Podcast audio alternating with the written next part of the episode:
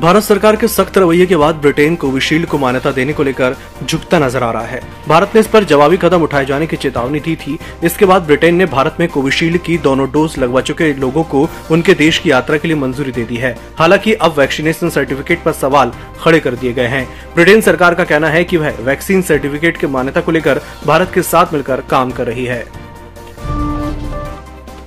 प्रधानमंत्री नरेंद्र मोदी बुधवार को अमेरिका के दौरे पर रवाना हुए। इससे पहले बयान जारी कर उन्होंने कहा कि यह दौरा अमेरिका से स्ट्रेटेजिक पार्टनरशिप मज़बूत करने का मौका होगा।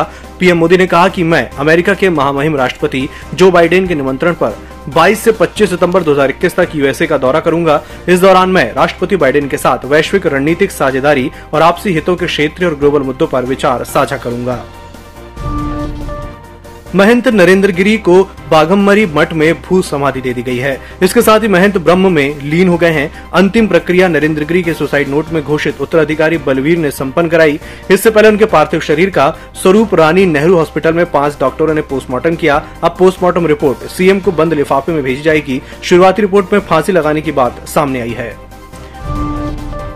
अफ़गानिस्तान के जलालाबाद में आज सुबह हुए हमले में तीन लोगों की मौत हो गई है। घटनास्थल पर मौजूद लोगों का कहना है कि मरने वालों में से दो तालिबान से जुड़े सदस्य थे और एक आम नागरिक था। तालिबान ने इस हफ़्ते संयुक्त राष्ट्र में विश्व नेताओं को संबोधित करने का प्रस्ताव रखा है। तालिबान के विदेश मंत्री आमिर खान मुत्ताकी ने सोमवार को संयुक्त राष्ट्र महासचिव एंटोनियो गुटरेस को पत्र लिखकर ये मांग की। मुत्ताकी ने सोमवार को समाप्त होने वाली महासभा की सालाना उच्च स्तरीय बैठक के दौरान अपनी बात रखने की इजाज़त मांगी है।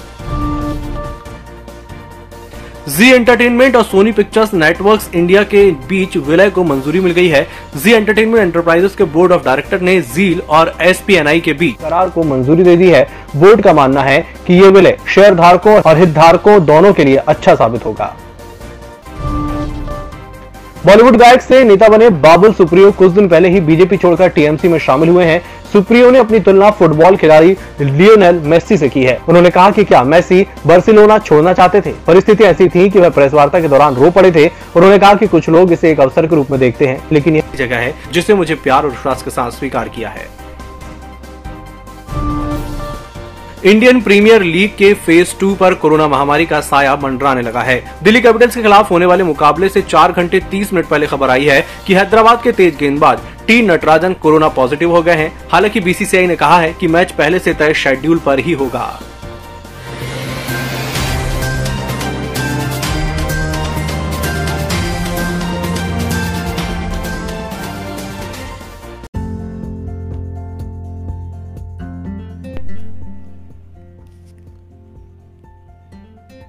न्यूज़ ऑडियो हिंदी अब दिन भर की बड़ी खबरों के साथ आपके लिए लेकर आया है खबरें जरा हटके। हर रविवार सुबह आठ बजे, जहाँ आपको मिलेंगी पूरे हफ़्ते की ऐसी खबरें जो हैं जरा हटके।